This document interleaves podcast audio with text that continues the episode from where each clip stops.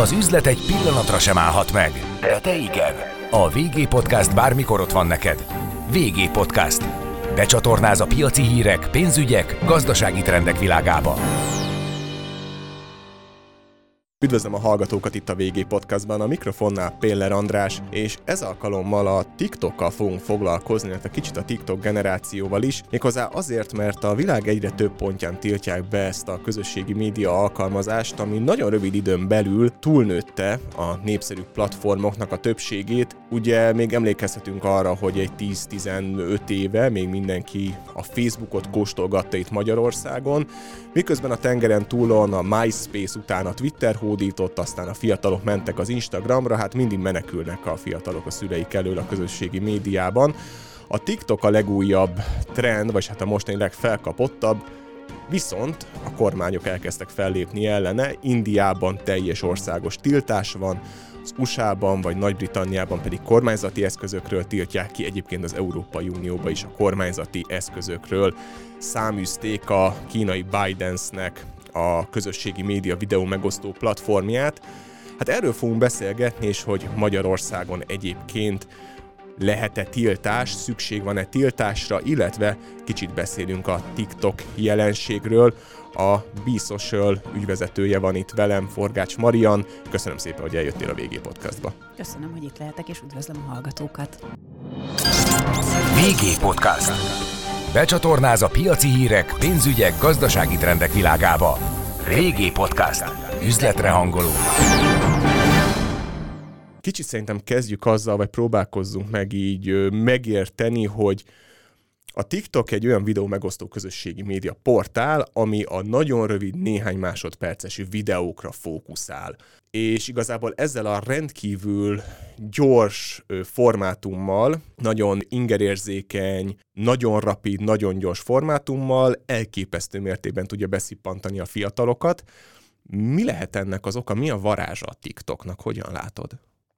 A TikTok valóban ezzel indult, hogy nagyon rövid zenés, táncos, mozgóképes tartalmakat osztottak meg itt a felhasználók, és ezt nézték, amit, amit mások készítettek, és az egyik titka az, az, hogy videós tartalom, míg az összes többi helyen statikus tartalmakat láthattunk többnyire Facebookon, Instagramon, hát esetleg Snapchaten volt arra lehetősége a fiataloknak, ugye te is említetted, hogy külföldön mi az, ami, ami pörgött, ott is volt -e videós lehetőség, de az, hogy ennyire gyorsan pörög, ennyire gyorsan tud reagálni ezekre a trendekre, és viszonylag hamar tud tartalomfogyasztóból tartalom előállítóvá válni. Az, aki éppen görgeti a hírfolyamot, ez egy, ez egy nagyon erős ö, fegyvertény a TikTok kezében, nem beszélve az algoritmusról, amit ugye nagyon sokan próbáltak már tesztelni újságírók is, annak érdekében, hogy lássák, hogy mennyire könnyű befolyásolni ezt az algoritmust, és ugye ezek a, ezek a botrányok és ezek a letiltások is azért többnyire ehhez is köthetőek.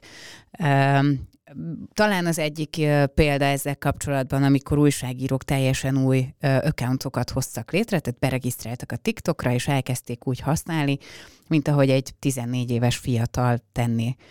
És elkezdtek olyan tartalmakat keresni, ami hát nem feltétlenül olyan, ami jó irányba viheti egy ilyen fiatalnak az életét, és mivel az algoritmus érzékelte, hogy ezekre keres rá a, az új felhasználó, elkezdte ezeket a tartalmakat dobálni neki, és gyakorlatilag a nyúlüregbe húzta le ezt a kedves felhasználót, így gyakorlatilag a testképzavarral kapcsolatos tartalmakat, az öngyilkossági dolgokat mind-mind kvázi tálcán kínálta ezeknek a fiataloknak is, mert hogy ugye minden platformnak, nem csak a TikToknak az a célja, hiszen üzleti vállalkozás, hogy minél több időt töltsenek el itt a felhasználók, minél inkább kiismerhető legyen a felhasználói szokás, hiszen ezek után hirdetőknek tudják ezeket a dolgokat értékesíteni. Csak hogy így dur bele, így a fekete levessel elkezdjük az elején. Igen, én is hallottam a, ezekről az újságíró kísérletekről, hogy próbálkoztak azzal, hogy mennyire szűr az algoritmus, és mennyire mm, tényleg dobja be a gyeplőt a lovak közé, és hogy te is említetted, én is hallottam, hogy egy idő után a, azzal az accounttal, ami szándékosan depressziós tartalmak felé ment el, ott már végén az öncsonkítás és az öngyilkos tartalmak ö, ugrottak föl. hát ez egy fejlődésben lévő fiatal tinédzser, aki tényleg keresi még önmagát is a társadalomban, hogyha nagyon belekerül az örvénybe, akkor már talán maga az algoritmus ö, tereli őt még inkább ebbe bele. Tehát ez nagyon káros személyiség torzulást okozhat, hogyha valaki egy olyan buborékba kerül bele, ahol folyamatosan ezt kapja gyakorlatilag, mint fogyasztó. Igen, ez ugye a többi platformnál is ö, ott van ez az általad is említett buborék hatás, mert hogy csak azokat engedjük be a, a mi kis közegünkbe, a kis digitális közegünkbe, akik hozzánk hasonlóan vélekednek a világ dolgairól. Tehát szerintem, hogyha visszagondolunk a Facebook tevékenységünkre, és hogyha ott elénk került valamelyik ismerősünk ellenkező politikai tartalmat támogató posztja, akkor valószínűleg végig gondoltuk, hogy amúgy kell nekem, kell ez az egész nekem, és valószínűleg kipöcköltük őt ebből a buborékból. Tehát, hogy ez megvan máshol is, csak a TikTokon ez olyan gyorsan pörög, annyira gyorsan változnak ezek a tartalmak, állítódnak elő ezek a tartalmak, és ugye most már nem csak pár másodperces, hanem akár hosszabb videókat is fel lehet tölteni, vagy akár élőzni különböző eseményekről, hogy, hogy nagyon nehéz ezt követni, nagyon nehéz ezt moderálni, mesterséges intelligenciával, bevont, élő, humán moderátorokkal, mert hogy tényleg olyan ütemben állítják elő ezeket a tartalmakat, hogy, hogy tényleg, ahogy te is említetted, lehet, hogy bedobták a gyeplőt a lovak közé, és nézik a számokat, hogy üzletileg ez mit hoz. Hát igen, mert a TikTok is egy üzlet, és kár lenne bármi mást is mögé látni. Ugye még talán a közösségi média oldalaknak a kezdetén, még az első ilyen szájpróbálgatások, EVIV, MyVip-re, hogyha visszagondolunk, akkor még emlékezhetünk arra, hogy, hogy ott nem igazán éreztük az üzletet mellette, ott az tényleg megvolt a reklámfelület hozzá, de mégis keresünk ismerősöket, és osszuk meg az érdeklődésünket másokkal, a Facebookkal, meg a MySpace-el talán kezdődött el egy kicsit más irányba terelése a dolognak, de a lényeg az, hogy a közösségi mindegy üzlet, és nem arra van kitalálva, hogy az ember feltétlenül jól érezze magát, ez már csak egy járulékos hozadéka. Nyilvánvalóan a legtöbb cég azért megy a TikTokra, azért pártól el mondjuk az Instagramtól, az Instagram influencerektől, mert azt látják, hogy nagyobb elérést, vagy ha nem is nagyobb elérést, nagyobb befolyást tudnak elérni a TikTokon keresztül.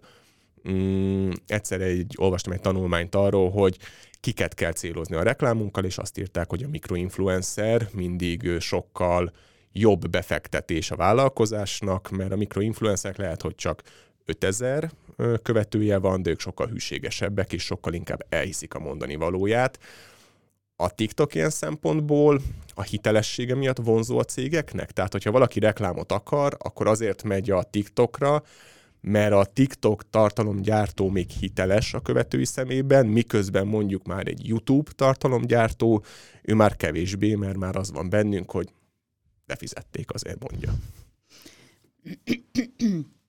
azt azért nem gondolom, hogy a TikTok influencer sokkal hitelesebb. TikTokon hamarabb lehet valaki nagyon nagy követőszámmal rendelkező influencer.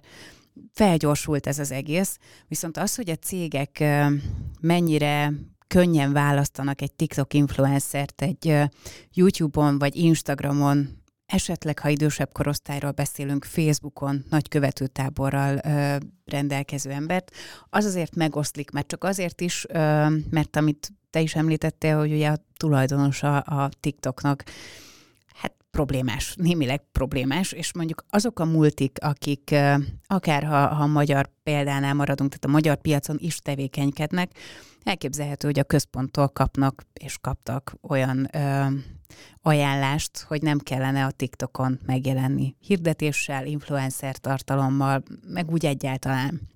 Tehát, hogy ez, ez azért egy alakuló dolog, és addig, amíg a háttere nem tisztázott a, a tulajdonosi bázis, oké, hogy a Biden ezt, ezt meg lehet nevezni, és akkor ott van, és lehet rájuk haragudni, és lehet a, a, azzal kapcsolatban aggályokat megfogalmazni, hogy milyen adatokhoz és kifér hozzá, és mit csinál azzal, és az amerikaiak adatai, és az Európai Unió tagországaiban élők adatai hogyan vannak kezelve, de hogy azért a cégek is ezt figyelembe veszik, tehát egy fiatal, aki három hónap alatt építette fel mondjuk a sok százezres követőbázisát, azért három hónap alatt bármennyire is z-generációs, és együtt él ezzel az egész közeggel, és tudja, hogy mi pörög, és mit kell előállítani, és hogyan kell kezelni a kommenteket, nem biztos, hogy üzletileg annyira jól áll ezekhez a dolgokhoz, és amit aláírtunk a szerződésben, hogy hétfőn délután te ezt a tartalmat fogod kitenni, de csak is azt, amit jóvá hagyott az ügyfél,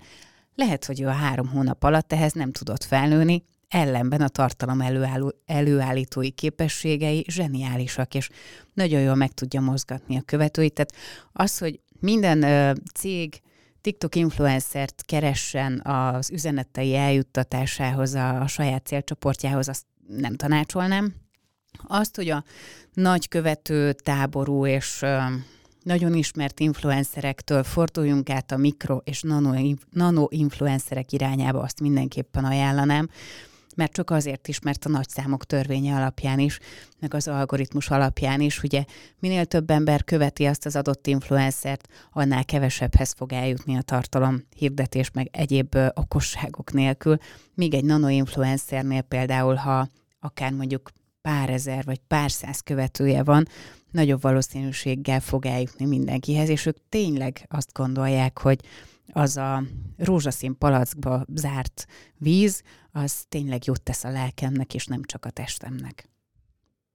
Igen, és egyébként itt most szóba is jött az, és hát említetted a adatlopás, adatkezelés, adatfelhalmozásnak a kérdését, és én ezt elfelejtettem mondani, de igazából ugye itt van a lényeg, hogy egyik ország se, ahol tiltják a TikTokot, nem azért döntöttek így, mert azt mondták, hogy húj, húj, ez káros lesz a fiataljainkra, hanem azért, mert hújúj, ha rajta van az alkalmazás, a kínai cég alkalmazása ott van az én alkalmazottam telefonján, például a Pentagonból itt tiltották ki, hogy lehet, hogy a tábornok is néha szereti nézni a TikTok videókat, de hát ki tudja, hogy az alkalmazás a telefon kamerájához, mikrofonjához csatlakozva milyen adatokat továbbít Kínának. Ugye a Biden beismerte, hogy valóban tárolja ezeket az adatokat, de hozzátett, hogy nem, felhasz, nem használják fel őket kedves, nyilván, ezt most mindenki döntse el maga, hogy mennyire bízunk meg a kínai technológiai óriás vállalatban, de hogy a lényeg ez az adatlopás, adattárolás kérdése.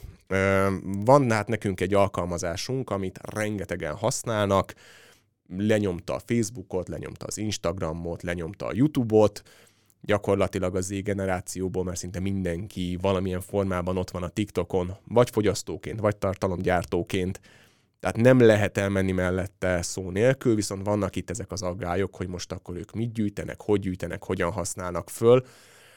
Hogyan látod egyébként ez a tiltás hullám, ez jelenthet-e megoldást erre a problémára? Ugye Joe Biden azt mondta, hogy Amerikában akkor lesz a TikTok teljes használható, hogyha a Biden eladja az alkalmazását még az aranytojás tojótyúkot eladni, az kicsit azért szerintem túlzás, de hát látszik, hogy a legmagasabb vezetői körökben megy a vita arról, hogy mi legyen a TikToknak a sorsa, és tényleg csak egy telefonos alkalmazásról beszélünk, ami szerintem elképesztő, hogy ö, idáig jutottunk, hogy a legmagasabb politikai döntéshozók azon nyúzzák egymást, hogy most mi legyen a gyerekek által követett közösségi média platformmal. De Ez nem a... alaptalanul. Nem alaptalanul, de hogy tényleg ez lehet a jó megoldás? Azt, hogy kezdjük el tiltani, kezdjük el lezárni, mert hát a tinédzserek, hogyha valamit tiltanak, akkor csak még jobban kell. Igen, e- ebben ebbe van igazság. De egyébként, amikor közbeszúrtam azt, hogy nem alaptalanul, hogyha belegondolunk abba, hogy a, a Facebookot ugye hányan vették elő, és ugye Mark Zuckerbergnek is ott kellett ülnie a, Hát azon nem túl kényelmes széken és válaszolni a kérdésekre, amikor a választások után, meg ugye amikor a, a Trump elvesztett választása után ugye betörtek konkrétan a, a kapitóliumba. Igen, tehát hogy nagyon sok, sok aspektusa van ennek, és tényleg azt gondolom, hogy reális veszély ez, hogyha nincs szabályozva. Tehát az algoritmus miatt olyan tartalmakat lehet eljuttatni, és úgy lehet az embereknek a gondolkodását befolyásolni, Nyilván mindannyian azt fogjuk gondolni, hogy na, engem aztán biztos, hogy nem, de mégis lehet, be lehet úgy csomagolni. Tényleg a Brexitre, ha gondolunk, és számtalan példa van ezzel kapcsolatban, ami a közösségi médiából indult el, és oda kell erre figyelni. Egyrészt, másrészt a fiatalok közül, a mai tinik közül őszintén hány gyereket érdekel az, hogy az ő adatait ellopják, és kiderül az, hogy ő milyen tartalmakat nézett meg TikTokon.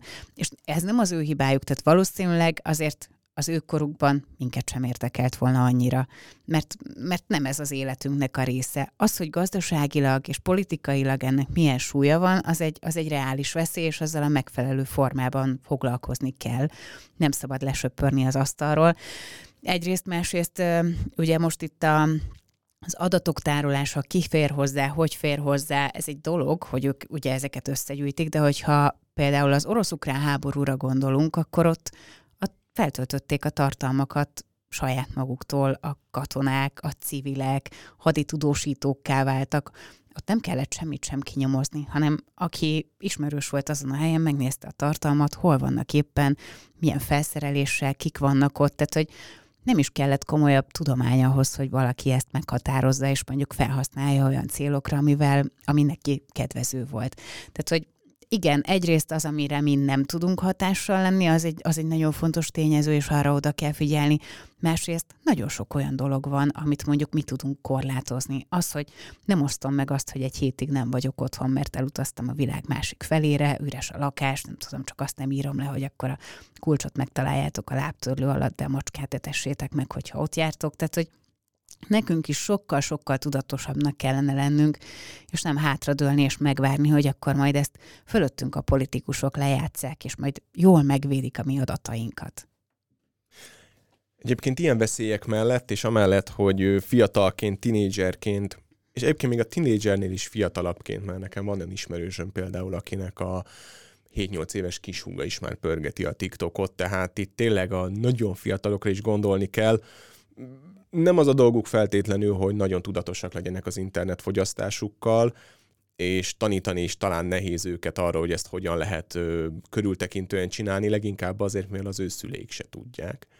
Hiszen a szülők tanulják az internet világát, ők pedig már beleszülettek, tehát egy olyan generációs szakadék van itt ezen a ponton, amin egyszerűen a szülő nem tudja elmagyarázni, hogy mire figyeljen a fiatal, a gyereke a közösségi média térben, mert hogy ő se tudja, mire kell ott figyelni.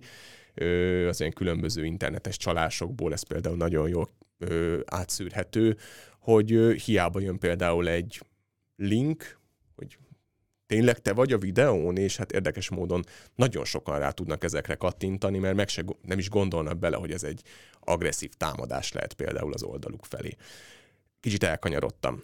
De egyébként most csak e- egy kiegészítés, hogy nem csak ez, hanem az, hogy mondjuk mennyi időt töltünk az okos telefonunkkal a kezünkben. Tehát azt mondjuk, hogy jaj, jaj, hát a tinik azok tényleg elvesztettük őket, mert hogy csak úgy tudnak létezni, hogy az okos telefon a kezükben van. De mi felnőttek mutatunk nekik ilyen példát, tehát mi magunk sem tudjuk ezt megtenni, akkor ne várjunk tőlük csodát. Hát igen, ez egyébként tényleg így van szó, hogy valaki közös, vagy tömegközlekedéssel utazik, akkor nézzen körül maga, nyugodtan maga körül. Látni fog olyan édesanyát, aki úgy fogja egyik kézzel a babakocsit, hogy a másik kézzel például a telefonját görgeti. Mm, hát tényleg a szülők nem tudják, hogy kell ezt kezelni, a fiataloknak pedig senki nem mutatja meg, hogy hogyan kezeljék tudatosan, és hát rengeteg mindent feltöltenem magukról ilyen szempontból. Egyébként, hogy nem tudom, hogy tudunk egy kicsit a számokról beszélni, hogy Magyarországon is a legnépszerűbb a TikTok, tehát már nálunk is átvette például az Instagramnak a helyét, és lehet, hogy most lemaradtam pár lépéssel. Magyarországon biztosan van két és fél három millió regisztrált felhasználója a TikToknak. Szerintem ennél több is van, hiszen ezek a számok a TikToknak a hirdetéskezelő rendszeréből származnak, mert ugye ezeket az embereket lehet reklámokkal megcélozni. 18 év alatt nem tudsz ö, hirdetni, vagy nem tudod beállítani, meg, megtalálni a hirdetéskezelőben ezeket az adatokat, úgyhogy én azt gondolom, hogy azért ott vannak még jó néhányan. Tehát, hogy ott van valószínűleg top 2-3 körül a TikTok, Úgyhogy mindenképpen érdemes erre odafigyelni, és amikor elkezdtek arról beszélni, hogy betiltják a kormányzati eszközökön a TikTokot, akkor nagyon sokan, akik mondjuk nem értik, vagy nem szeretik használni, vagy nem akarják megtanulni ennek a működését, hátradőltek, hogy oké, okay, egy gondol kevesebb, akkor ezt be fogják tiltani mindenhol, legalább nem kell vele kínlódnom, nem kell influencereket keresnem, nem kell a kollégáimat megkérnem, hogy vicces tartalmat gyártsunk a TikTokra, hanem, hanem vége ennek az egésznek. De ne felejtsük el azt, hogy a, a világ ebbe az irányba tart. Tehát ott van az emberekben a fejükben, a kezükben, az okos telefonjukban ez az egész tudás. Tehát, hogy elő lehet állítani ilyen tartalmakat bárhol. Akkor nem a TikTokon, hanem ugye ott van a, az Instagramnál a Reels, pontosan ezért hozták létre, hogy akkor megpróbálják átcsalogatni a, a felhasználókat. Ott van a YouTube-nál a Shorts, a rövid videókkal, pontosan azért, hogy ha ilyet szeretnénk fogyasztani, meg előállítani, akkor miért ne? Tehát, hogy nem, nem azt jelenti, hogy egy tolvonással el fog tűnni a, a TikTok a, a világból, és akkor hátradőlhetnek azok a marketingvezetők, akik eddig nem találtak rajta fogást, hanem igenis ezzel kezdenünk kell valamit. Tehát ha nem is TikTok, a formátum marad. Igen. A formátum, az influencerek, a felhasználói szokások, az, hogy mennyi időt töltök el ezt görgetve, az, hogy az algoritmus körülbelül hogy működhet, mennyire tükrözi az én ízlésemet, mit küldök tovább, mit mentek le. Tehát, hogy ezek, ez már ott van, és, és, ez, és ez használható, és ugye mehetünk olyan irányba, hogy sokkal reálisabb képet mutatunk magunkról a social térben, mert hogy ugye ezzel kapcsolatban is vannak kezdeményezések, a Bíril nevű alkalmazás is viszonylag jól fut Magyarországon, de közben ott van a másik oldalon a a body positivity, a, a, az, hogy amilyen vagy, úgy szeretünk, úgy fogadunk el, te is fogadd el így magad. De közben TikTokon az egyik legnépszerűbb filter, ez a Bold Glamour néven futó filter, ami hát valószínűleg a hallgatók esetleg találkozhattak vele, több influencer, celebritás is Hát idézőjelben fel volt háborodva miatt, hogy ez aztán mennyire mestermunka, hogy, hogy tényleg akárhogy mozgatta a fejét, arcát, nem tudta ezt a filtert elrontani, tehát úgy nézett ki, mintha gyönyörűen ki lenne sminkelve, némi plastikai beavatkozás után, de még pont annyira, hogy felismerhető legyen, hogy tényleg ő van ezeken a videókon. Úgyhogy a, mutasd meg a természetes önmagad, fogadd el magad úgy, ahogy vagy, versus pillanatok alatt tudunk belőle tökéletes modellt gyártani. Ez egy picit így kontrasztos, és olyan, mintha két irányba indulna el, de, de ez van most a social térben. Hát igen, és egyébként, hogyha belegondolunk abba, hogy egy időben tényleg azt mondták, főleg az Instagram, hogyha jól emlékszem, ott volt nagyon ö, hát botrányok, botrányszerűségek ebből, hogy egy olyan képet közvetített a felhasználók felé az influencer közösség, amiről egyértelmű volt, hogy ez egy nem létező világ, tehát egy ö, mese, egy légvárat építettek föl, és hogy rengeteg fiatal került például ilyen depresszió közeli állapotba, amiatt, hogy ő sosem lesz olyan szép, sosem lesz olyan karcsú, sosem lesz olyan sportos, sosem lesz ennyi pénze, és sosem fog mondjuk itt meg ott utazgatni, ilyen kocsival járni, és a többi, és a többi. És mint hogyha ennek jött volna egy ilyen ellenirányzata, hogy megpróbálják tényleg kicsit kiegyenlíteni azt, hogy uh, például a bíri listán hasonló lehet, hogy igen, ott abban a pillanatban neked készíteni kell egy képet, ott, ahol vagy, nem használtam még egyébként, még féltem attól, hogy bármikor, bármikor nekem le kell magamat fotózni, megmondom őszintén, de ismerem az alkalmazást ez a harc egyébként a közösségi médiában, ez jelentheti majd most a jövőt tényleg, hogy a légvárak versus töményvalóság, vagy ez a töményvalóság, amit így próbálnak eladni, ez is igazából csak egy újabb marketing fogás lesz. Tartok tőle, hogy inkább ez utóbbi. Ugye a Bírilnél az a, az a nagy előny, hogy ezt egy francia cég fejlesztette, tehát GDPR szempontból teljesen oké. Okay Viszont az, hogy ezt hogy osztjuk meg, és hogyha mondjuk egy influencer TikTokon, Instagramon népszerű, és ott megmutatja, hát nem önmagát, az filterezett önmagát, utána mit mutathat meg a bírélben, amikor jön az értesítés, és két percen belül elő kell állítani a filter nélküli tartalmat. Ugye lehet erről is olvasni különböző felméréseket, hogy még a fiúk bátrabbak, addig a lányok annyira nem mernek dolgokat megmutatni, és ez nem a mesztelenségre vonatkozik, hanem nincs mink, jaj, hogy áll a hajam, milyen pulcsiban vagyok, és a többi, és a többi.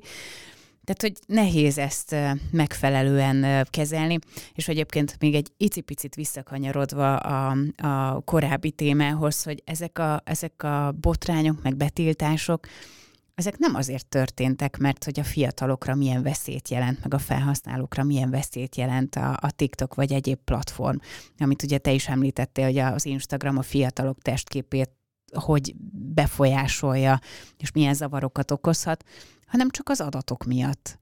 hogy milyen adatot hol tárolnak, ki fér hozzá, hogy szivároghat az ki. Tehát, hogy nem, második helyen van, vagy harmadik helyen az, hogy ez a fiatalokra, a felnövekvő generációra milyen hatással van. Ami szomorú, mert nyilván jönnek időről időre az ilyen PR aktivitások ezzel kapcsolatban, hogy most már lehet korlátozni, hogy a TikTokon a 18 éven aluliak napi nem is tudom mennyi időt tölthetnek el, de ha beírják a jelszót, akkor mehet tovább az egész. Tehát, hogy beraktak egy ilyen nagyon vicces, körülbelül olyan ez, mint amikor a strandon törülközővel letakarjuk az értékeinket, hogy mi megtettünk mindent tőlünk telhető, de hát mégis ez történt. Tehát, hogy ezek, ezek a látszat intézkedések, és ugye volt néhány évvel kapcsolatban botrány, emiatt, hogy az Instagramnál ott volt náluk a, a, a Meta tulajdonában ez a felmérés, hogy a 13 éves kislányok mennyire ö, rossz irányba fejlődnek, amiatt, hogy ezeket a gyönyörű influencereket látják, és gyakorlatilag ez kerül be folyamatosan az algoritmusok által az ő hírfolyamukba. Mindenki hümmögött kettőt, és mentünk tovább. Pedig azért a felnövekvő generációkat kéne talán a leginkább védeni, és én úgy gondolok erre, vagyis hát hogy az ember sokat gondolkozik azon, hogy mennyire is lehet ez káros, hogyha gondoljunk bele abba, hogy régebben különösen az Egyesült Államokban, de egyébként Magyarországon is csak itt nálunk ez eléggé tabunak számít, az iskolai zaklatás, a bullying jelensége. Amikor egy fiatalt mondjuk a, az osztálytársai vagy iskolatársai zaklatnak, bántanak, kipécéznek, akkor mégiscsak egy fizikai közösségben van, vannak más iskolatársak, akik látják ezt a folyamatot, lehet szólni a tanárnak, lehet szólni a szülőnek, tehát nagyon egyedül érzi magát ilyenkor a fiatal, és azt érzi, hogy nem lehet rajta segíteni, ő gyakorlatilag egy ilyen szociális csapdába került ezáltal, de ez sokkal hatványozottabban igaz a cybertérre és a cyberbullyingra, mert ott teljesen el van engedve a fiatalnak a keze, a szülők nem tudják és nem értik, hogy mi a probléma, a tanároknak nem szólhat, mert ők sértenek hozzá, és lehetséges az iskolatársaknak meg nem mer szólni, mert például egy komment szekcióban érhet egy fiatal, tizenakárhány éves személyiséget olyan támadás, egy megosztott kép miatt érhet olyan támadás, akármilyen tartalom miatt, ami nagyon-nagyon brutálisan sértheti az ő lelkét, különösen azért, mert egy anonim, ismeretlen valakitől érkezik. És azt az anonim ismeretlen valakit a közösségnek, az Instagram közösségnek, a YouTube közösségnek fogja tulajdonítani egy arctalan valami, ami ezt a, a világ ezt a visszajelzést küldi. Ez rendkívül veszélyes szerintem, hiszen ha belegondolunk, ebben a közegben tényleg teljesen magára van hagyva egy olyan személyiség, aki még alakuló félben van, aki még ezt nem tudja kezelni. Igen, és, és a... ez egyre súlyosabb, bocsánat. Ez, ez egyre súlyosabb, mert csak azért is, mert mi is látjuk, ugye így, hogy, hogy a biztosalnél többnyire ugye nagy cégeknek a digitális jelenlétét visszük. Azért muszáj nekünk is tisztában lennünk azzal, hogy kik használják ezeket a social platformokat Magyarországon, és mire használják. És először 2019-ben készítettünk egy felmérést um, Tinika Neten címmel, amit utána 21-ben megismételtünk, és most jön a harmadik uh, verziója, most 23-ban. És látszik az, hogy azok a tendenciák, amik nem feltétlenül jó irányba mutatnak amit te is említettél, hogy hány fiatalt zaklatnak, mennyire jellemző az, hogy nem egy publikus profilja van, hanem mellette még van sok olyan profilja, amit mondjuk esetleg a szülei sem ismernek, vagy a barátja, barátai sem ismernek. Miért el akar rejtőzni valaki elől, vagy esetleg éppen ő is zaklat valakit? Tehát, hogy számtalan oka lehet ennek. Az erotikus képeknek a kérése, a küldése, azt kikéri, a korosztályában lévő fiatalok viccelődnek egymással, vagy esetleg idősebb ember és más célral. Tehát, hogy nagyon, nagyon komoly veszélyek vannak itt, és akár csak két évvel ezelőtt újra azt tudom elmondani, hogy, hogy oda kell figyelni ezekre a fiatalokra, és nem szabad azt mondani, hogy nincs időm ezekre az alkalmazásokra, nem akarom megérteni. Az én életem éppen elég teljes ezek nélkül is, mert muszáj, átszövi az életünket, és nem hagyhatjuk azt, hogy elrobogjon mellettünk ez az egész, mert csak a fiatalok védelme miatt sem. Meg kell ismernünk azt, hogy mi az, ami foglalkoztatja őket, nem azt mondom, hogy a gyerekkel közösen kell táncos videót készíteni, hanem mondjuk megbeszélni vele azt, hogy ez ártatlan, trend, és tök jó, csináld nyugodtan, hogyha ez téged szórakoztat, de hívjuk fel a figyelmet arra, hogy felmászni a vonat tetejére és ott táncolni, mert éppen ez az új kihívás, az nem poén, sőt, nagyon veszélyes, és ő is meghalt benne. Tehát, hogy számtalan butaság terjed TikTokon is, és ott vannak, amit te is mondtál, ott élik az életüket, ott töltenek el nagyon-nagyon sok órát. Erre is rákérdezünk egyébként a, a felmérésben, és attól félek, hogy ez tovább fog emelkedni, ez, a, ez az arány. Mennyi ez az arány, mennyit TikTokoznak a korosztályok? Az előző felmérésünknél az a, a digitális oktatás után volt, amikor ugye folyamatosan eszközök előtt voltak a, a gyerekek, és ott én úgy emlékszem, nem az, hogy tiktokoznak, hanem az, hogy a, az online térben vannak, még minimum négy-hat órát, ha jól emlékszem. Tehát, hogyha belegondolsz abba, hogy a, akkor lenyomta az online órákat, és még utána ennyit ott van. Tehát gyakorlatilag eltelt a napjának nagy része, hogyha az alvásidőt levesszük. Az, hogy konkrétan TikTokkal mennyi időt tölt, arra úgy emlékszem, nem kérdeztünk rá konkrétan, nagyon sok lehetőség lenne ebben a felmérésben, de mivel kényes témákra is rákérdeztünk, ezért nem mentünk bele abba, hogy akkor te konkrétan ki vagy, és ezeket hogy tudjuk szétbontani, hanem így az irányokat akartuk látni, meg azt a tendenciát, hogy, hogy hova haladunk.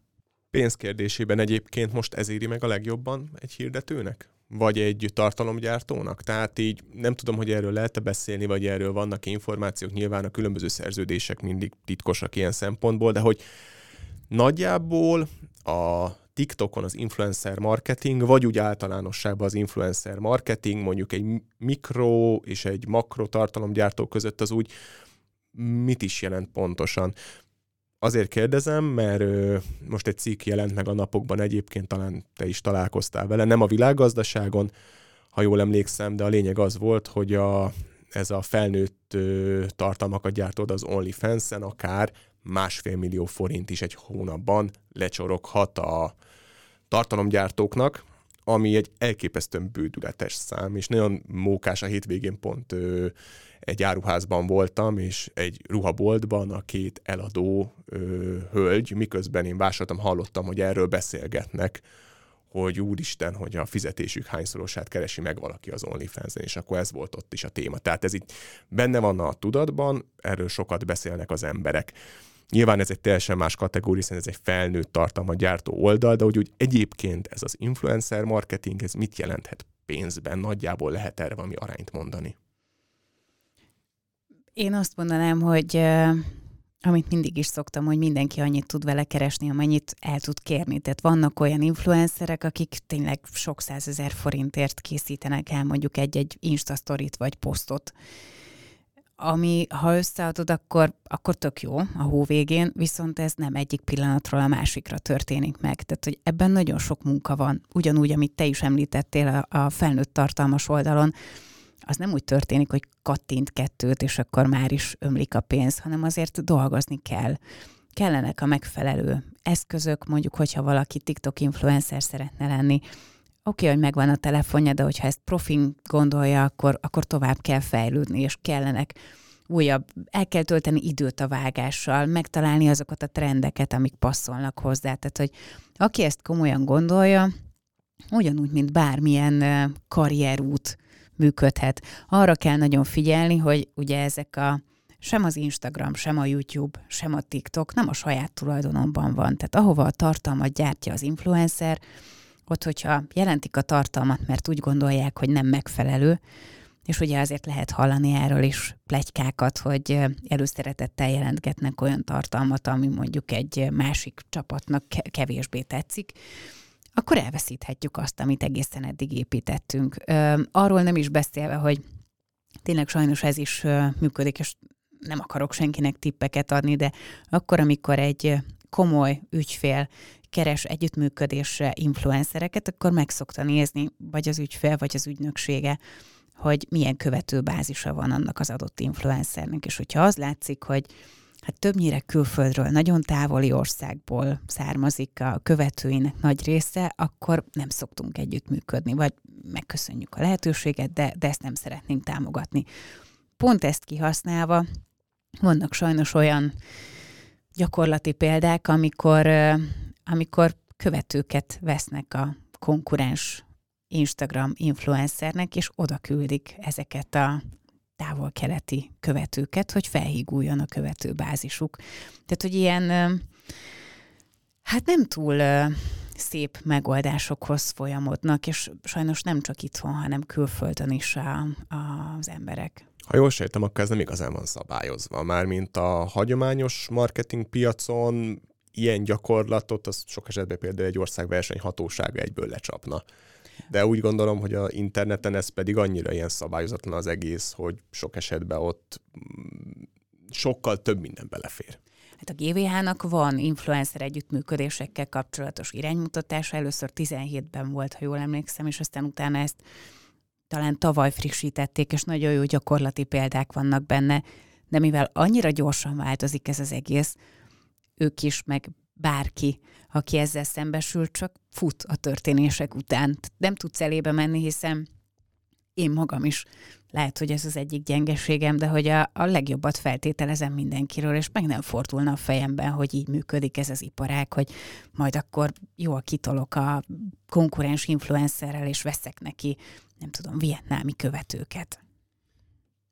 Hogyha még a TikTok hatására egy kicsit vissza akarunk térni, és hogy milyen mértékben épült be gyakorlatilag az életünkbe, meg a, alapvetően a marketing és a nagyvállalati életbe, volt most a Netflixen a Wednesday című sorozat, ami egy az egyben építette a TikTok marketingre, még pedig úgy, hogy már a, még egy snittet se forgattak le a sorozatból, azt már tudták, hogy hogyan kell úgy forgatni, hogy ez TikTokolható legyen, és most nem tudom, lehet, hogy egy teljesen új, nagyon boomer szót alkottam ezzel.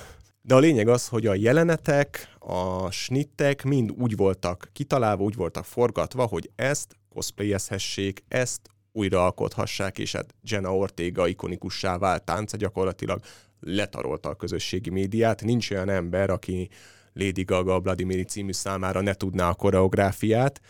Egyébként tök érdekes, hogy Ortega amúgy koronavírusos, lázas betegen kellett, hogy ezt eltáncolja, és amúgy neki kellett a koreográfiát is kitalálni hozzá.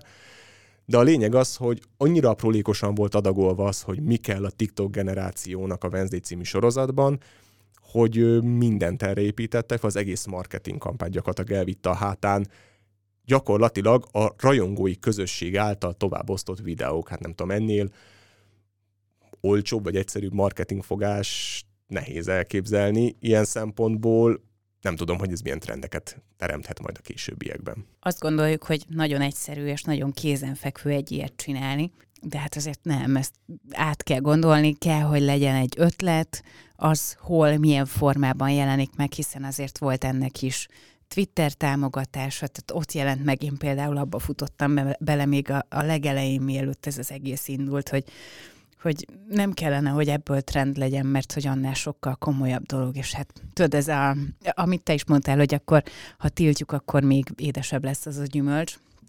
És egyébként ebben is rejlik a, a TikToknak a, hát nem a nagyszerűsége, inkább a specialitása, hogy ha most csinálnál egy ilyen videót, akkor az már nagyon gáz lenne. Tehát lement a trend, és mindenki, aki utólag ébredt fel, és úgy gondolja, hogy ez jó lehet, és megcsinálja, az már inkább kontraproduktív és ciki. Tehát ha lemaradtál, akkor már nem lehet felszállni a hype vonatra.